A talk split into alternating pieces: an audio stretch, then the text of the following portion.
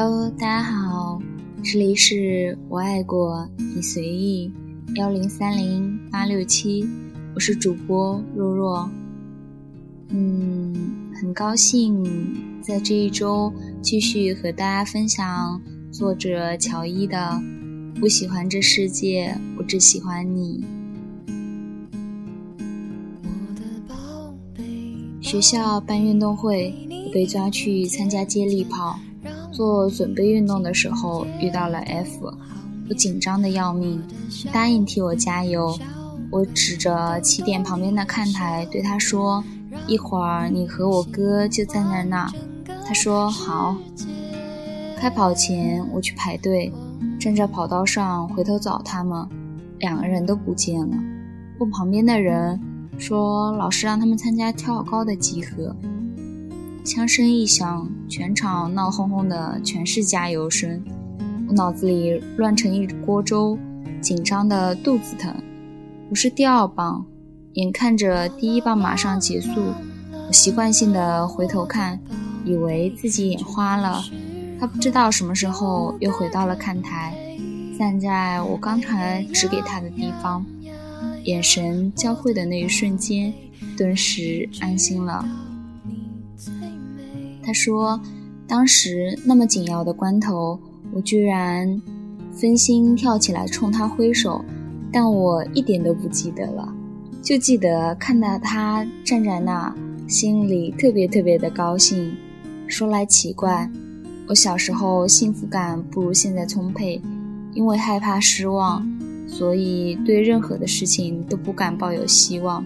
但我就是信任他，特别的信任。”从来没有人像他那样可以给我带来那么多的安全感。后来得知他跳高第一杆就没过，问他是不是故意的，他说我想多了。我人生第一次看芭蕾舞剧是跟着 F 同学去的，领舞的是 F 的妈妈。那天结束之后，他去后台找他妈妈，我也跟着去了。F 同学就指着我介绍：“妈，这是我同桌乔伊。”那是我第一次见他妈妈，特别的紧张。虽然那时候我们还只是纯洁的同桌关系。当时我想说：“阿姨好，恭喜你演出成功。”结果脑子一抽，张口就变成：“妈，恭喜你演出成功。”说完之后，大家都愣了，然后一阵爆笑。恨不得找个地洞钻进去。第二天，我偷偷的问 F，他妈妈怎么说我？F 憋着笑说：“你妈说你挺可爱的。”我再一次想找个地洞钻进去。那时候谁都没有料到，若干年后我真的改口叫妈了。我有个哥哥叫关潮，他比我大一岁。虽然是同一个爹妈生的，但我俩一点都不像。他从小就比我聪明。小时候我们玩具是积木，他的玩具是变阻器和安培表。我还在学乘法口诀，他就已经开始背元素周期表。他和老师讨论运动的电荷产生磁场是否违反能量守恒的定律，我在旁边连个标点符号都听不懂。我不止一次的怀疑他长了两个脑子，把我的那个抢走了。小时候，我最羡慕的就是独生子女。观潮跟我从小打到大，而且他从来不让我。去年我表姐生了个二胎，大儿子闷闷不乐。吃满月酒的时候，观潮眉开眼笑的跟人家说：“恭喜啊，以后做错事可以找他帮你背黑锅。”可见我小的时候过的是多么的悲催。小时候，关草总是欺负我，不带我玩，还抢我零食。那时我比他胖得多，在打架上有压倒性的优势，抢不赢我就动粗。但这厮是个表演派，我的拳头还没举起来，他看到妈妈走过来，就立刻倒地，抱头趴下。在地上痛苦的哀嚎，整个过程行云流水，一气呵成。于是我被妈妈暴打一顿。当然，我也有聪明的时候。妈妈教我们写字，我自己的名字没有学会，倒学会了写她的。在吃完的雪糕棒上写上“观潮之墓”，然后端端正正地插在了我们家的花盆里。于是又被一顿暴打。兄妹应该有很多类型：相亲相爱型的，情同手足型的，两看生厌型的。我和观草属于从小打到大型的。观草的嘴贱是天生技能，打娘胎里就有。小的时候，我是个货真价实的胖子。冬天妈妈怕我们俩冷，给我们穿了很多衣服。观草穿多少都不显胖，而我就变成了一个肉滚滚的球。而我就变成了一个圆滚滚的球。观潮担忧地说：“以后你结婚了怎么办？别的新娘穿婚纱是公主，你就是个包子。”以至于我经常做噩梦，梦到耶利弗假面来娶我。我们在教堂里宣誓，神父说：“现在新郎可以吻新娘了。”耶利弗假面缓缓地揭开了我的面纱，发现里面是一个猪肉白菜馅的包子。读书之后，我莫名其妙的瘦了下来，保持至今的体重，十分得意的给他拍照片，看不到九十哦。他回：体重不过百，不是平胸就是矮，你都站了耶。我读书读得很早，小学和初中都跟观潮一个班。观潮很聪明，不听课也能考第一。我一直以为我哥是无敌的。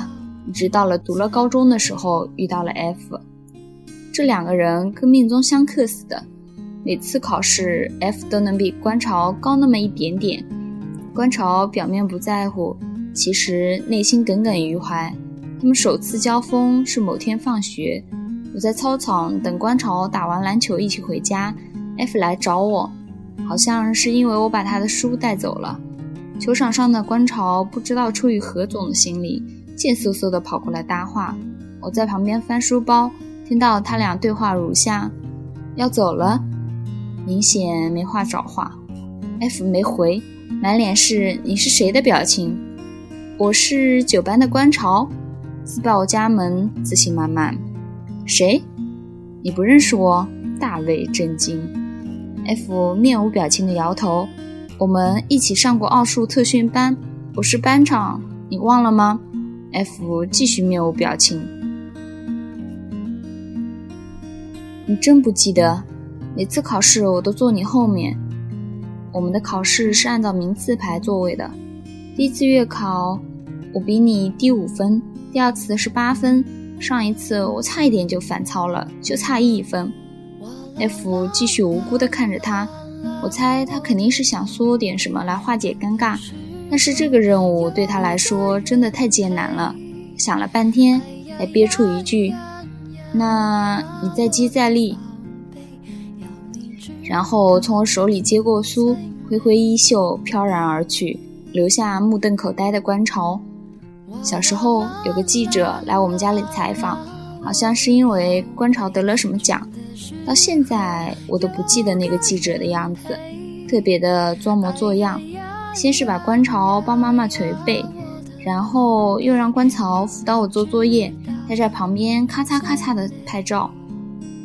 开什么玩笑？观潮根本就不会教我做作业，他的作业都是我在帮他做的，好吗？后来记者说要拍观潮的奖状，可能在他心里，三好学生的家里的墙都是用奖状糊的，可我们家真没有。观潮的奖杯、奖状拿回来就随手扔。那天最精彩的环节是快要到结束的时候，记者问：“能给大家分享一下你的学习经验吗？”观潮想了半天说：“嗯，没有。那你为什么每次都能名列前茅？”他老人家脱口而出：“因为别人都太笨了呗。”观潮特别自恋。整天沉浸在我最帅的臆想中，女生多看他两眼，他就觉得人家喜欢他。在他心里，看他的都喜欢他，不看他的是因为性格腼腆，不好意思看他。他打小就是个御姐控，以前暗恋我们家的一个远房表姐，表姐是个貌美如花的不良少女，高中没读完就退学，在同一年龄的女生都还灰头土脸读书的时候，他已经学会了化妆泡吧。观潮被他迷得七荤八素的，他不止一次对我说：“胸大才配叫女人，你呢？”嫌弃的上下扫了我一眼，顶多只能算是个雌性。我被他气得吐血。F 很少用微信，朋友圈更是万年不更新，难得发张照片，内容是加班忙。下面迅速有人回复：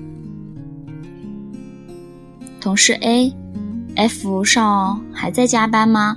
嫂子看到了会心疼的。回复 A，他睡了。同事 B，你居然主动发照片。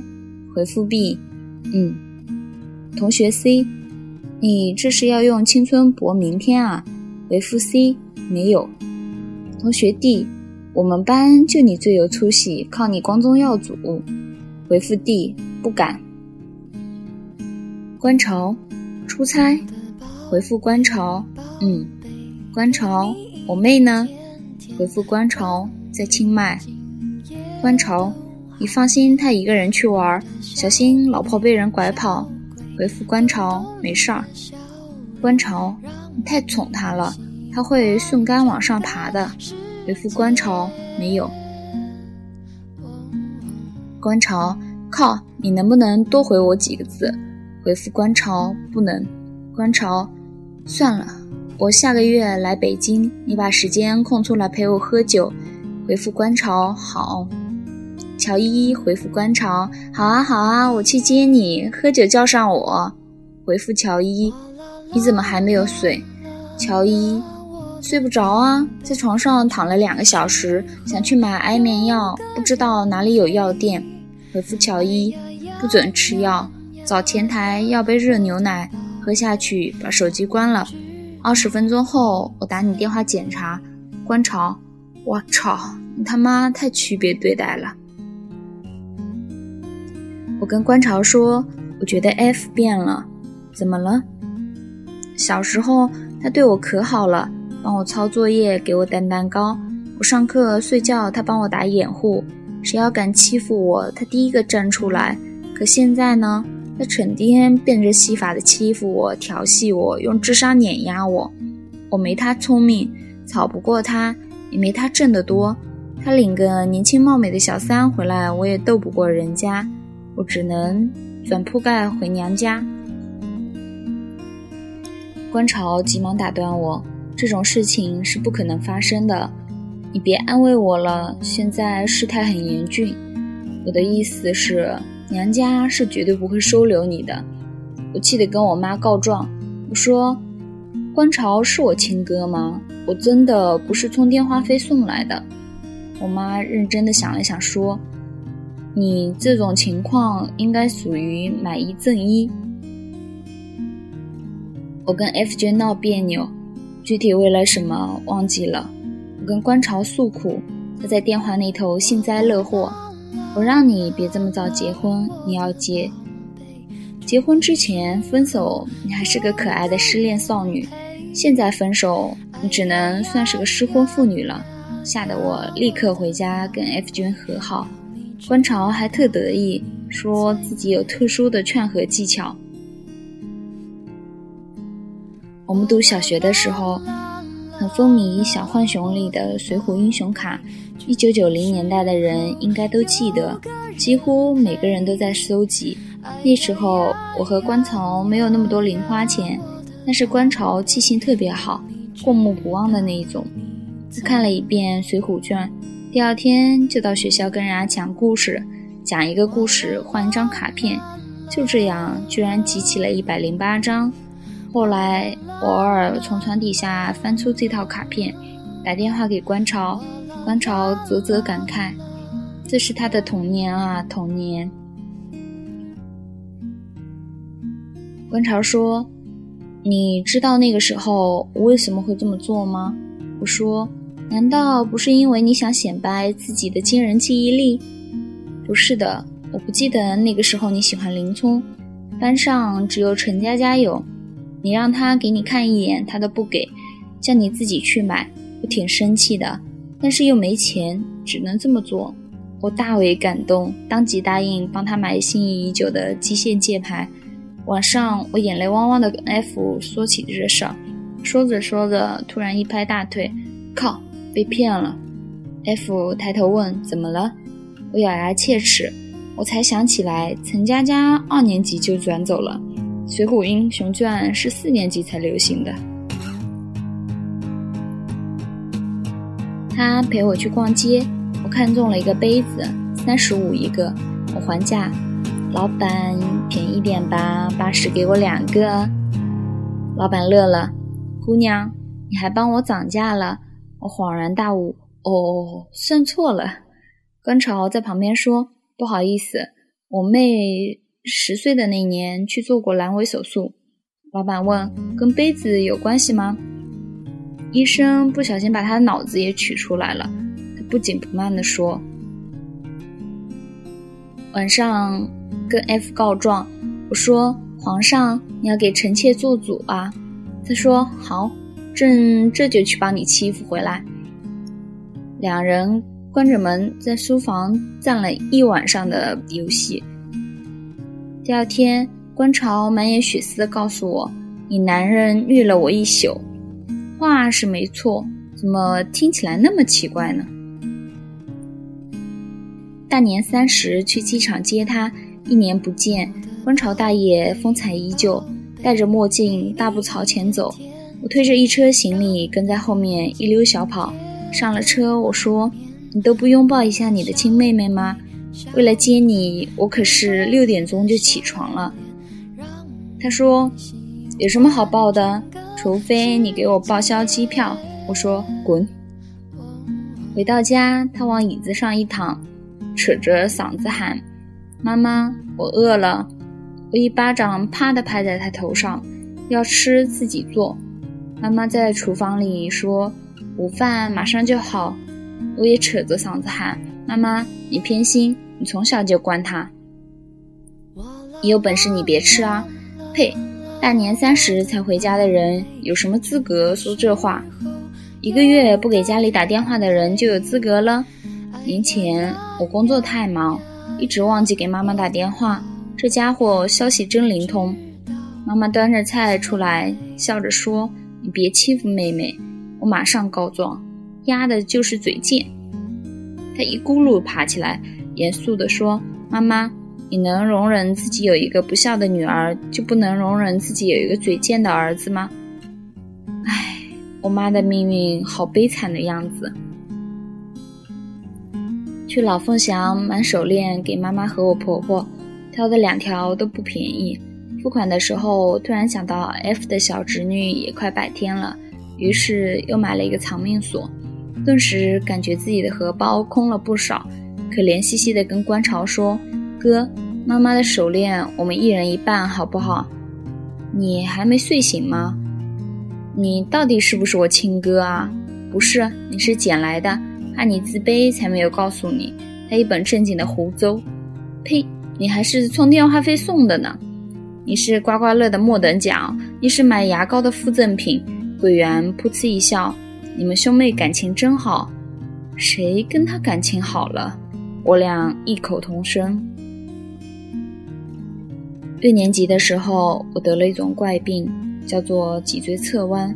正常人的脊椎是一条直线，我的脊椎不幸变成了 S 型，是突发性的，至今没有查出病因，属于天灾人祸吧。虽然现在我可以笑着说出这些。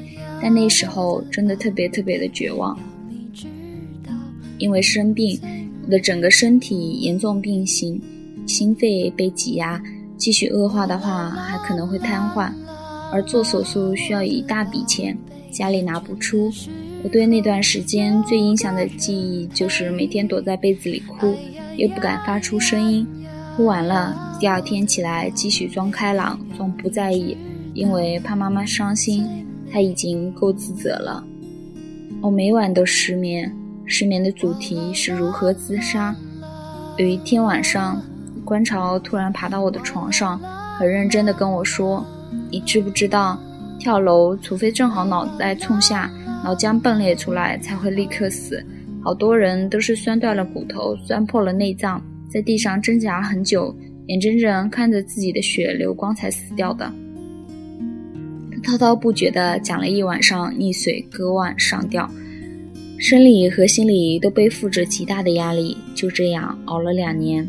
妈妈东做妈妈东借西凑，凑够了钱，我终于上了手术台。我终于松了口气，却不知道这个手术的风险其实很大。医生说不排除术中死亡的可能性。妈妈是哭着签的术前协议。开刀后，我在 ICU 里待了八个小时。观潮说。那是他这辈子最煎熬的时候。他说，那时他站在医院的楼道里，很认真的在想：要是我没挺过来，他就叫他就把名字改成我的，替我在这个世界上继续活。好在手术很成功，我至今能蹦能跳。有个细节我记得很清楚。为了引流手术残余的血垢，医生在我的脊椎旁埋了一根三十多厘米的引流管。手术十天之后要拔出。我是一个很能忍疼的人，拔的时候一直咬着牙忍，很清晰的感觉身体里那根管子插着骨头，一寸一寸的移动，疼得浑身都在发抖。观潮一直在旁边握着我的手，大概有十分钟。终于整根拔出来了，观潮还握着我的手，我叫他松手，他没有反应。我抬头，第一反应是以为自己看错了，他居然哭了。他低着头，肩膀一抽一抽的哭泣，手还握着我不肯放。后来，我总拿这事儿损他，我说你太丢脸了，当着那么多人呢，你一大男人居然哭了。我以为他会像平时一样嘴贱反击，谁知道他说：“是啊，妹妹太要强，哥哥什么都帮不了，只能帮他哭。不管有多痛，我都一个人扛下来了。怎么他一句话我就鼻酸的很厉害呢？”好了，今天这本书我就在这边和大家分享这么多了。然后后面的节目会抓紧时间更新的，嗯，大家一定要幸福哦。